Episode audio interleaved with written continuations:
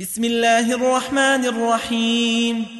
لم يكن الذين كفروا من أهل الكتاب والمشركين منفكين حتى تأتيهم البينة.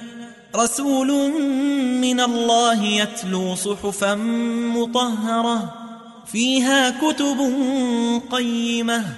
وما تفرق الذين أوتوا الكتاب إلا من بعد ما جاءتهم البينة وما أمروا إلا ليعبدوا الله مخلصين له الدين حنفاء حنفاء